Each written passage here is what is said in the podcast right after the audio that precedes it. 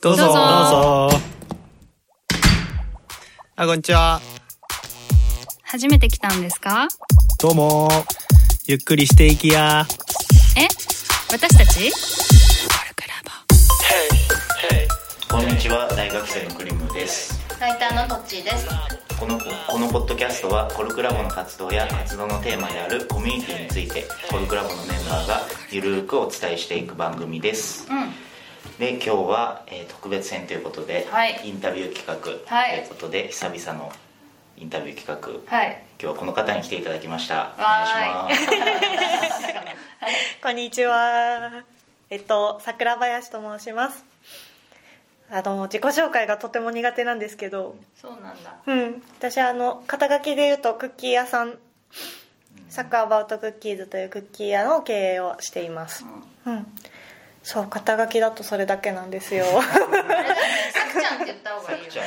そうだね、うんうん。そうコルクラボはコルクラボのことを興味があって聞いてる方は私はコルクラボは第1期の時に立ち上げの時に一緒にこうお手伝いをというかしていたので、うん知ってくれてるといいんですけどノートとかで、うんえー、と文章を書いたりはしてるんだけど仕事ではないうん。そうだよね。うん。さくちゃんってさなんで有名になったんだいや有名ではないんだけど。有 名有名。ではないんですけど記事でいやでもねフォロワーさんがさいつ頃増えすぎ増え増えすぎてあでも明らかに増えたのは、あのーセブンルール」っていう番組に出させてもらってた時には明らかにこう分かりやすく増えたけどうんその前から私とかは知ってたからな。うーん。でもいやもう本当に誰にも頼まれず書き散らかしていただけで。 note note。うん本当に頼まれて書いたこととか2回ぐらいしかない。うんうんうん。ので仕事でも何でもなくてなるほど。ただ書いてた、うん。じゃあノートに書いてたのが、うん。結構やっぱ読む人が増えて共感する人が増えてうん。ノートって感じなのかな。あほらアーチン私の娘のアーチンが先に有名でほぼ日でこうイラストを描いたりしていて、うん。アーチンのお母さんっていう入り口の人もいると思う。なるほどねなるほどね、うんアーチンのことを知そのって両方でうん。なのかな。なのかな、そうだから本当にね自己紹介ができないんです。なるほどな。そう、諦めてしないっていうことが多い。なんかまあまあわかる気がする。私も苦手だから。うんうん。うんうんそうなんです。そう。でなんかね知ってる人にとってはねあさくちゃんあのさくちゃん。かいやでもそれもね自分ではどう見られてるかがわからないから何の人として知ってるか人によって違う確かに。から、まあ、あんまりその柿屋さんですよねみたいなことはないけど。うん。多分ノートとかの印象の方がそうだね。ね。言葉で言ってることの方がねうん伝わりやすいから。う。んうん。でさくちゃんといえばなんかそういうなんかちょっとモヤモヤしてることをうん。言葉にし,、してくれるみたいなうん。なんかさくちゃんの言ってることすごい分かるこれ言いたかったみたいな気持ちになったりとかするのがあってだから、うん。さくちゃん普段どういうふうにね物事を、まあ、結構深く考える人なんだろうっていうのはなんとなく聞いて聞いてはいるし、うん。こう知っているので、うん。どうやって考えてるかなっていうのがさ聞きたくてさ、どうやって考えてるか。そう、うん。なんか昔からでもさよく考える人だったんですそうだね、だからさそのよく確かにどうやって考えるんですかってよく聞かれるんだけど、うん。あの自分ではさ分からないじゃん。分からなくて、うん。うん。どうやって考えてるって他の人がどうしてるか分かんないしなうん。みたいな感じだったんだけど、あまりに聞かれるのと、うんうんうん。あとねそのさっき言ってくれたみたいに私も思ってたことを言ってくれてありがとうございますっていうのをすごい言われることが増えてから、そうなんだって思ってあの確かに私結構あるあるっていうか結構当たり前のことしか言ってないから別にみんな思ってるようなことっていうのは分かってたけど言葉にできなかったことを言葉にしてくれたみたいなことで感謝されんだって思ってそれであちょっと得意なのかもしれないなっていうのはなんか反応をもらってあじゃあ得意なのかもって思っただけでそれをしようと思ってしてたわけじゃないし、うん、なんか自分が考えるのが得意っていうのも言われないと分かんなかったことだった。じゃあノートに書いてうん。そのリアクションがあって初めてうん。思ったってことなの？あそうノートとかツイッターとか言葉にしこっちが出してみたのの反応から気がついたっていう感じ。へ昔からさでもと例えば友達とかにさ考うん。えたことを話したりもするじゃん、うん。そういう時にさ、うん。こうなんかなんでそんなこそんなことまで考えるのとか言われたりとかなかったの？あどっちかというとさディスられない？考えすぎだよって。あそうそうそうあそう。ー。そうそうそう。確かに。だからあんまりいい点って思ってなかったっていうか考えることができる考えるのが得意っていうよりも考えすぎだよねとかって言われるほことの方が多かったからそっかみじゃあたいな人より考えてるっていうなんか差差については感じてはいたってことなのかな？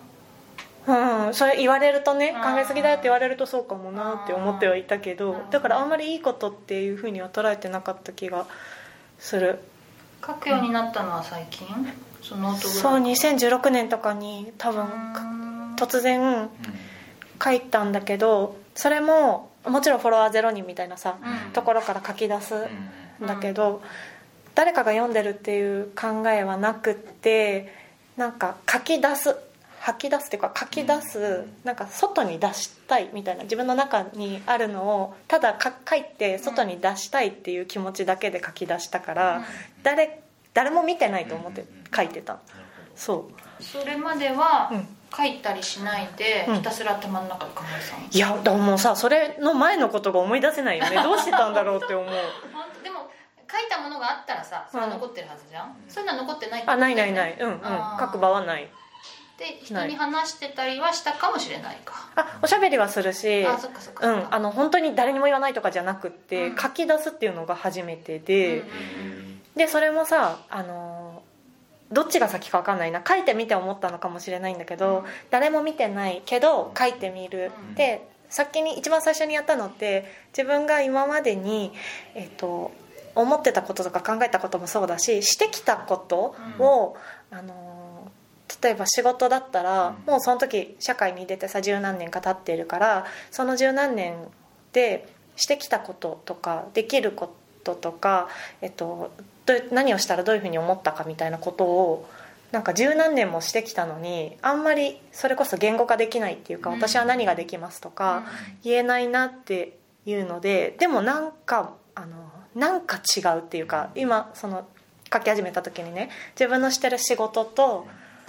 自分がしたいこととか本当に楽しいこととかっていうかなんかちょっとずれてる感じとかがあってうん。で一回ちょっとふ出しちゃおうみたいな今までしてきたこととかを出しちゃおうみたいな感じで書き出したんだよね。だから結構事実のみを書き出すみたいな。全然誰も読んでないから誰かに何か伝えるっていう気持ちはゼロでえっとそう例えば高校を卒業する時にこういうふうに思ってたとか将来の作文将来の夢についての作文どうして書けなかったかとか本当に事実のみを書くみたいな感じで書き出したのが最初うんうんで就職した時にこういうふうにこういうことがあってこういうふうなのが嫌だったとかこういうことがしんどかったとかこれが楽しかったとかっていうのをただただ書いてたの最初。うん。であの今そのクッキー屋さんを8年前かに自分で、えっとまあ、企業っていうか会社でね自分で始めたんだけど、うん。その始めてた時のこと？始めどうやって始めようと思ったのかとか、うんうんっていうのとかもあんまりさその書いて伝えるってしもちろんしたことないし、うんあの聞かれもしないから答えないし、みたいな感じだったのを改めて書いてみて自分で客観的に見てほほうみたいな、っていうのが書き出した最初だった、ううん。んだから目的とかはあんまもうただ出してみたいっていう感じだった、書いてみたことで、うん。なんかこう自分のことが分かったり、うん。なんかし考え方が深まったりみたいなうん、体感はあった？いやえっとねその時は書いてる時はなくって、で今思うとだけどそれがどうやって考えてるんですかにつながると思うんだけど、あのーまあ客観視っていうかメメタうん視点っていうか、その構造で見る。うん。自分がな何があったからどう思ったとかこういう時にこうしたっていうのを客観的に過去を見るっていうことが、あのーすごくいいことだった。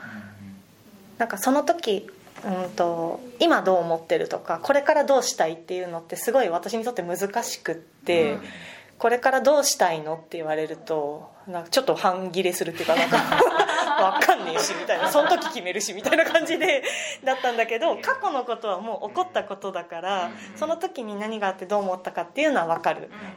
明らかに分かる。からそれを書いてみるっていうことはなんかその時にどう思ってたってこと後から振り返ってみるのがすごい良かった、うん。うん、で私にとって考えるって結構過去を振り返ることが多いなるほどね、未来についてはあんまり考えないめちゃめちゃ苦手。だってまだ起こってないからっていうか。だからどうしたいっていうのがない。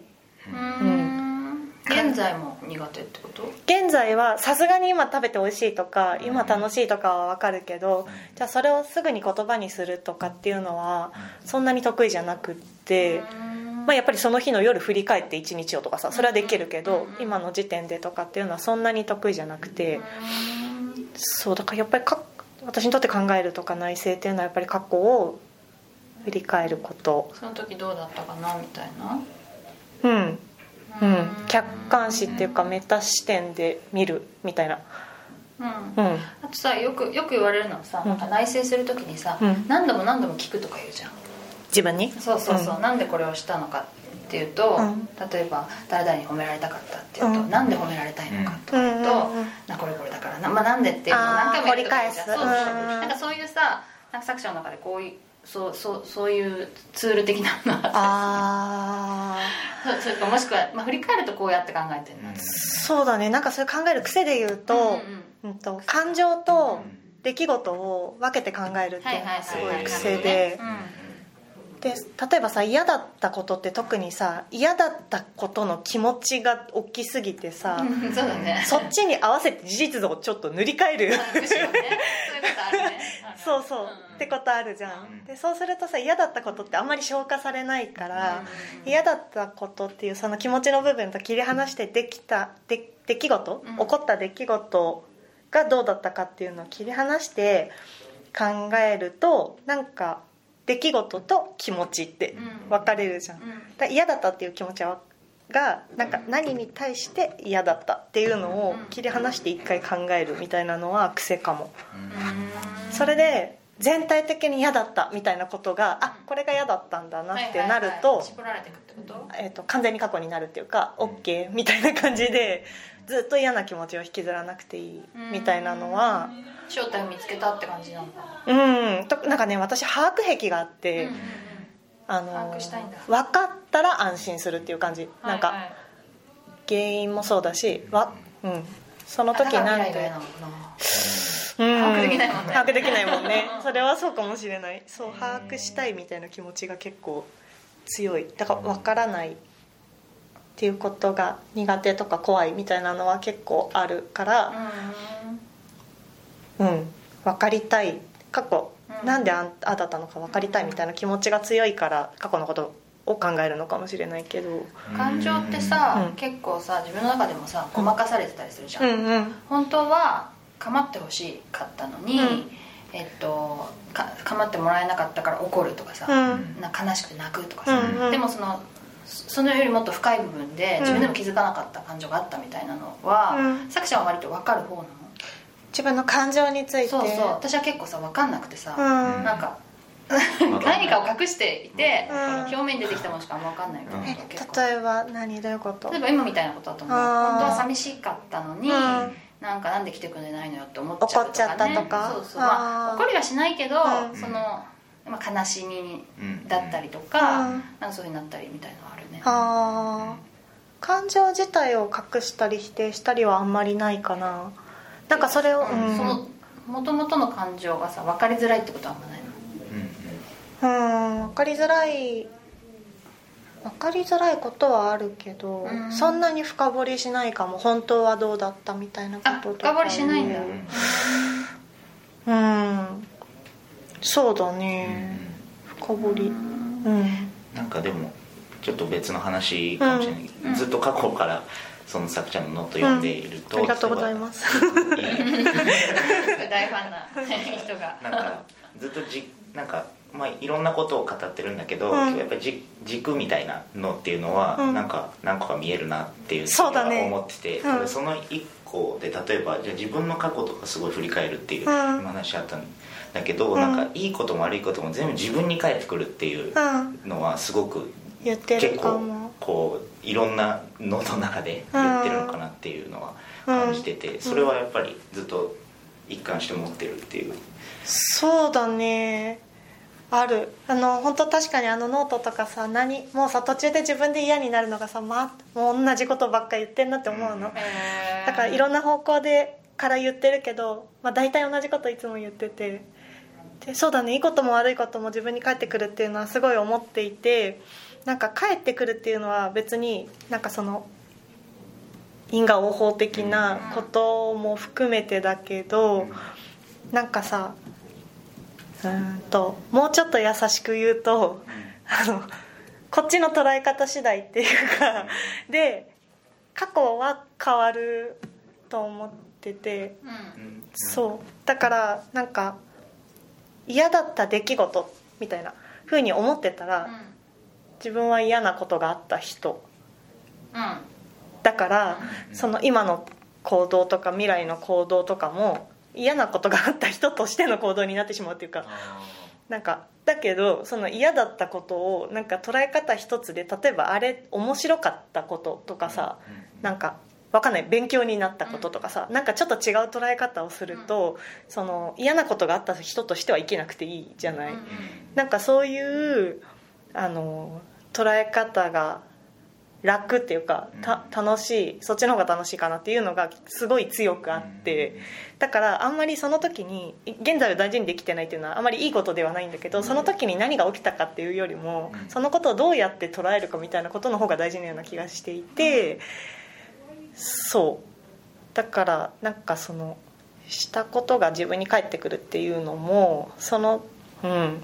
まあ確かに嫌なことしたら嫌なことしたら自分に返ってくるっていうのも嫌なことした自分をどう捉えるかみたいなことでそうそうあの変わってくるって思う。嫌なことしても人のためにやったからいいことしたって思ってるかもしれないじゃん、なんかそういう部分のなんか捉え方みたいなしてしまったこととか起こってしまったことに対しての捉え方を自分で決めてもいいんだなっていうのが結構なんか癖癖っていうかしがちかもしれない。考え方の癖。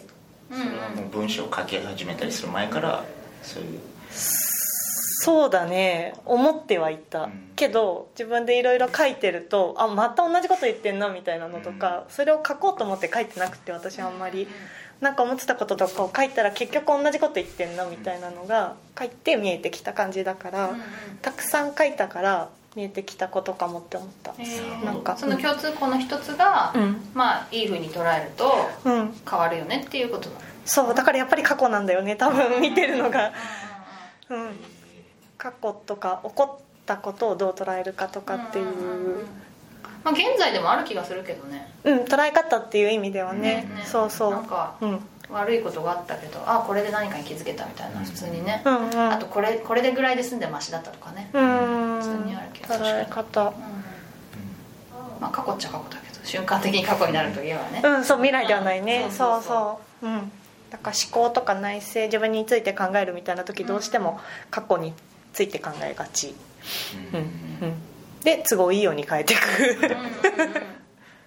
そういうとこがなんか読者の人のなんかね元気につながってるのかもしれないけどね、などっかしらピンとくる部分はさやっぱりあってさ、きっとあとなんかあそう捉えていいんだみたいな。なんかそんなに自分勝手にっていうか捉えていいんだっていうので楽になるっていうことはあるかもなって思った、うん。やっぱ辛いことをさ辛いままさ超辛いこととして大事にしちゃってる人っていっぱいいてさ、逃れられないそうそうそう。うん。うんうん。なんかそれをさちょっと違う言い方で言われたらあそんな勝手にいいの？辛くないことにしていいの？みたいなのとか はあるかも。確かにね、うん。